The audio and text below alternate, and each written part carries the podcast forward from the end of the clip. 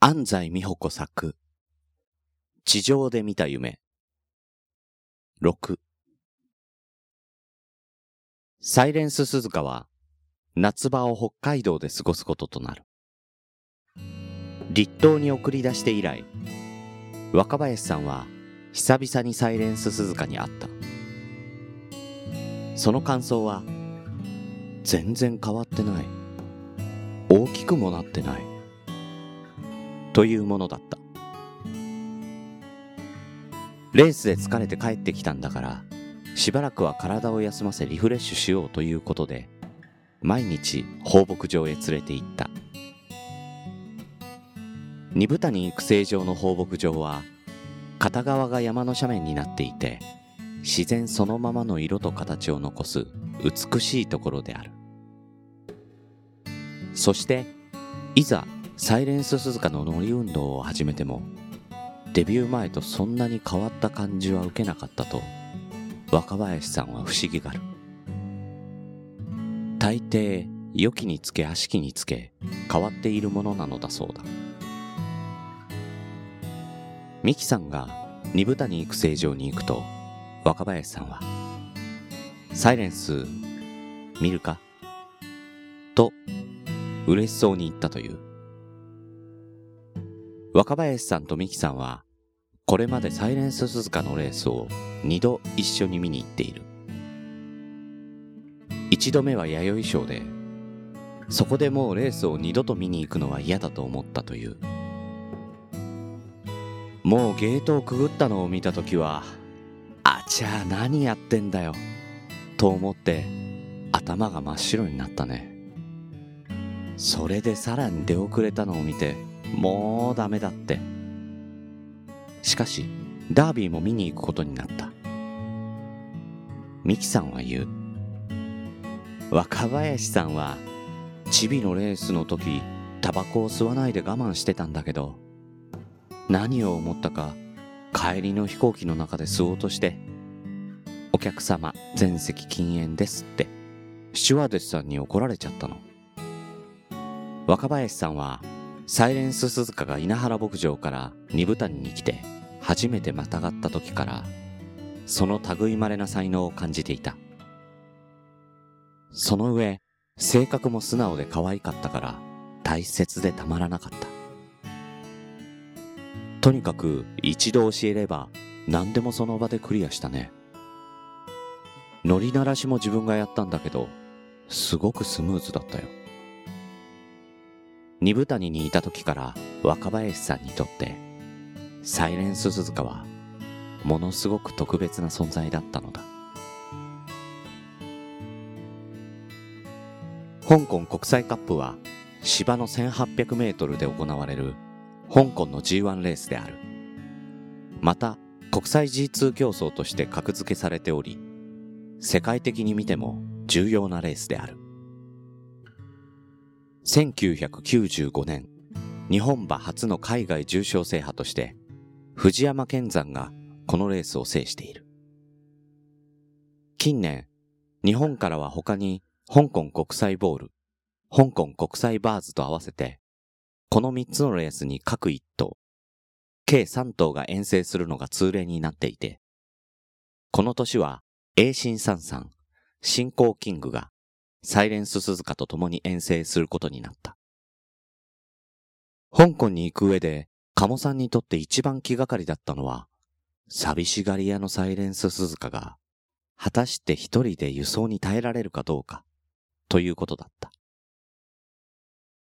香港に行くと言っても、関西空港から行ってきますと飛び立つわけにはいかない。まず、滋賀県の立東から茨城県の美穂にある検疫厩舎へバウン車で移動。そこで決められた期間滞在して検疫を受け、それから成田空港まで移動。やっと香港行きの飛行機に乗れるのである。案の定、美穂の検疫馬房に入ったサイレンス鈴鹿は、栄新三さんや新興キングの姿が見えなくなると、パニックに陥った。見知らぬ場所で一人にされるなど、サイレンス鈴鹿の性格上、耐えられるわけがない。しかし、誰かが近くにいさえすれば、おとなしくなっていた。鴨さんは一頭になってしまい、あまりに寂しそうなサイレンス鈴鹿を見て、こいつは、一頭では無理やで。と、橋田調教師に相談した。そして、厩舎の馬に誰か一頭迎えに来てもらおうということになり、同じ長井オーナーのフライト鈴鹿が選ばれた。ちなみに、鴨さんによると、サイレンス鈴鹿は男馬でも女馬でも人間でも、そばにいてくれれば誰でもよかったらしい。その甲斐あって、立東まで無事に帰ってくることができた。また、そんなサイレンス鈴鹿と一緒にいたおかげで、これ以降は、普段うるさい栄心さんさんまでもが、おとなしくなってしまった。二人がどういう会話をしたかは、不明。ちなみに、飛行機での輸送は全く大丈夫だった。コンテナごと吊るされても、彼はじっとしていた。サイレンス鈴鹿は、香港遠征で武豊騎手と出会う。香港に出発する直前、武豊騎手は初めてサイレンス鈴鹿の調教に乗った。販路コースでの追い切りで前半から抑えが効かなかったらしい。あまりにもサイレンス鈴鹿の前進意欲が旺盛なため、1800メートルという距離のレースでバテずに大丈夫かなと不安になるほどだった。レース本番、サイレンス鈴鹿と武豊騎手は内側から楽な手応えで先頭に立つと道中は45馬身ほど後続を離す。香港でもいつものように軽快に逃げた。武豊騎手との息はぴったり合っている。23馬身のリードで直線に向いたサイレンス鈴鹿は安城の見せ鞭で懸命に粘るがゴール前で一気に4頭にかわされて5着に終わってしまう。しかし、ここで竹豊騎手は、改めてサイレンス鈴鹿の能力の高さに驚く。これだけのスピードを持ち、しかも速いペースで逃げても簡単にはバテない。背中の感触も良く、走りもダイナミックである。波の馬じゃない。恐ろしいくらいの馬になるかもしれない、と思ったという。明け5歳となった最初のレースは、2月14日、東京競馬場でのバレンタインステークス。安城は再び武豊。この日がサイレンス鈴鹿の快進撃の始まりだった。12頭立ての大外枠、12番ゲート。普通、逃げ馬にとってゲートは内側である若い番号ほどいい。先頭に立つまで内側に走る方が距離のロスが少なくて済むからである。外になればなるほど内に切り込んでいくため余計な距離を走り体力を消耗することとなる。しかしサイレンス鈴鹿は内のホーゼスネックを馬なりで軽々とかわすとそのまま前半の 800m を45秒9 1000m を57秒8というハイペースで飛ばし足が止まることなく2着馬に4馬身の差をつけてあっさりと逃げ勝ってしまった。自身の成長ぶりを示したサイレンス鈴鹿だが、レース前に腹痛を起こし、鴨さんはレースで使うのは無理だと思っていた。馬が腹痛を起こした場合、普段なら注射や薬を飲ませるなどの手当てをする。しかし、注射を打つのならその週のレースは諦めなくてはならない。立ったり横になったりと辛そうだったサイレンス鈴鹿だが、かろうじて木曜日に回復した。レースを諦めるような大事には至らなかったが、決して万全な状態でなかったことだけは確かである。彼は馬房をぐるぐる回ることで腹痛が治ったことを知らせた。バレンタインステークスの月は G2 の中山記念である。これまで3度の G1 を含め、日本で5度重賞レースに挑戦してきたサイレンス鈴鹿だが、まだ重賞を勝つには至っていない。新馬戦から始まってレースを勝ち進むと、挑戦するレベルが上がっていくが、その頂点に君臨するのが重賞レースである。日本ではグレード制を採用しており、ランクの高い順に G1、G2、G3 と3段階に分類して格付けされている。重賞レースに勝てば一流馬。G1 レースを勝てば超一流馬として認知されることとなる。中山記念までのこの週は大変寒く、馬房に入ったサイレンス鈴鹿はいつもに増して狂ったように回り続けていた。そんなこともあって、この時鴨さんは決して勝てるとは思っていなかった。しかし、そんな鴨さんの予想とは裏腹に、ファンはサイレンス鈴鹿を単勝140円という堂々の一番人気に支持する。このレースでもサイレンス鈴鹿は大外枠9番からのスタートとなったが、1コーナーまでの短い直線の間に先頭に立ち、6、7馬身のリードを楽にキープ。今回は前走のバレンタインステークスよりはゆっくりと、それでも前半800メートルを47秒0というハイペースで逃げる。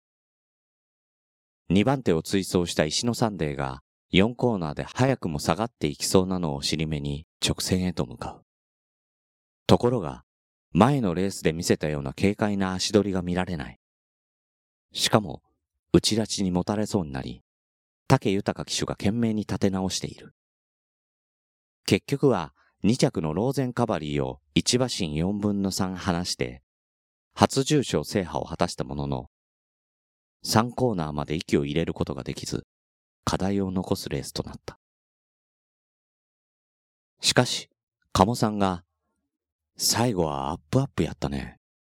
と、竹豊騎手に言うと、そんなことないですよ。この馬は、息の入れ方を覚えるともっと良くなります。と期待のほどを表したという。息の入れ方。これはこの後、彼が勝つための重要なファクターとなる。こうして、念願の初重賞を勝ち取ったサイレンス鈴鹿は、次に小倉大商店に駒を進める。日本の競馬場には右回りと左回りの二つがあるが、左回りコースは東京と中京競馬場の二つだけであり、その他の競馬場は右回りとなっている。例年の小倉大商店は右回りの小倉競馬場で行われるが、この年は改修工事のため中京競馬場で行われた。左回りで行われたこのレースがサイレンス鈴鹿にとって最高の舞台となるのである。大外枠ではなかったが、16頭立ての14番。しかし、成長し続けるサイレンス鈴鹿にとってそんなことは何の関係もなかった名村金斗雲がサイレンス鈴鹿に絡んでいく姿勢を見せるがスピードの違いであっさりと振り切り前半 600m34 秒4 1000m を57秒7という超ハイペースで通過する。それでも武豊騎手が無知を使うこともないまま先頭でゴール板を駆け抜けた。走破タイム1分46秒5は中京競馬場のレコードタイムであるサイレンス鈴鹿は堂々と重賞連覇を飾った。左回りの方が断然いいですよ。レース後武豊騎手が鴨さんに言った言葉である中距離のレースを選んで突き進むサイレンス鈴鹿にとって、この年の前半戦の最大の目標は、3200メートルの天皇賞ではなく、2200メートルの宝塚記念になる。宝塚記念のおよそ1ヶ月前の5月30日、サイレンス鈴鹿は東京競馬場2000メートルで行われる金庫賞に出走した。同じ中京のレコードタイムを樹立したサイレンス鈴鹿は、もはや当然のように一番人気に押される。多くのファンの関心は2着に誰が入るか、それとサイレンス鈴鹿がどんな勝ち方を見せてくれるか、それだけだった。しかし、鴨さんはそれほど楽観的ではなかった。中山記念で G2 を勝ったが、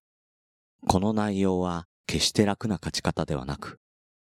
小倉大商店ではレコードタイムで逃げ切ったものの、相手関係に恵まれた感もあった。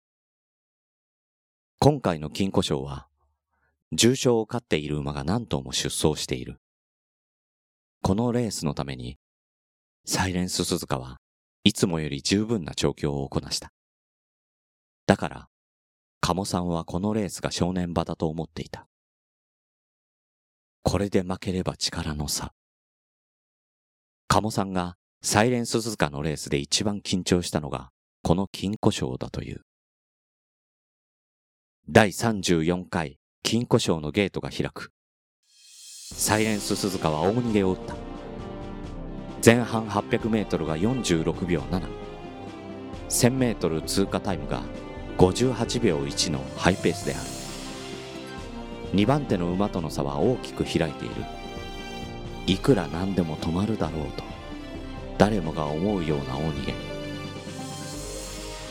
これではいつ足が止まってもおかしくない。しかし、サイレンス鈴鹿は止まらない。彼と武豊は止まらない。止まらないどころか、直線に入って、ますますその差を広げていく。終わってみれば、2着ミッドナイトベッドに10馬身以上の大差をつけての圧勝だった。今日のサイレンス鈴鹿なら、どんな馬が出てきても負けない。レース後の武豊騎手のコメントである。朗読の時間、安西美穂子作、地上で見た夢、サイレンス鈴鹿物語。この番組では感想リクエストをお待ちしております。宛先はグリーンドット朗読 gmail.com もしくは朗読の時間ツイッターアカウントへの DM まで。ナレーターはグリーンでした。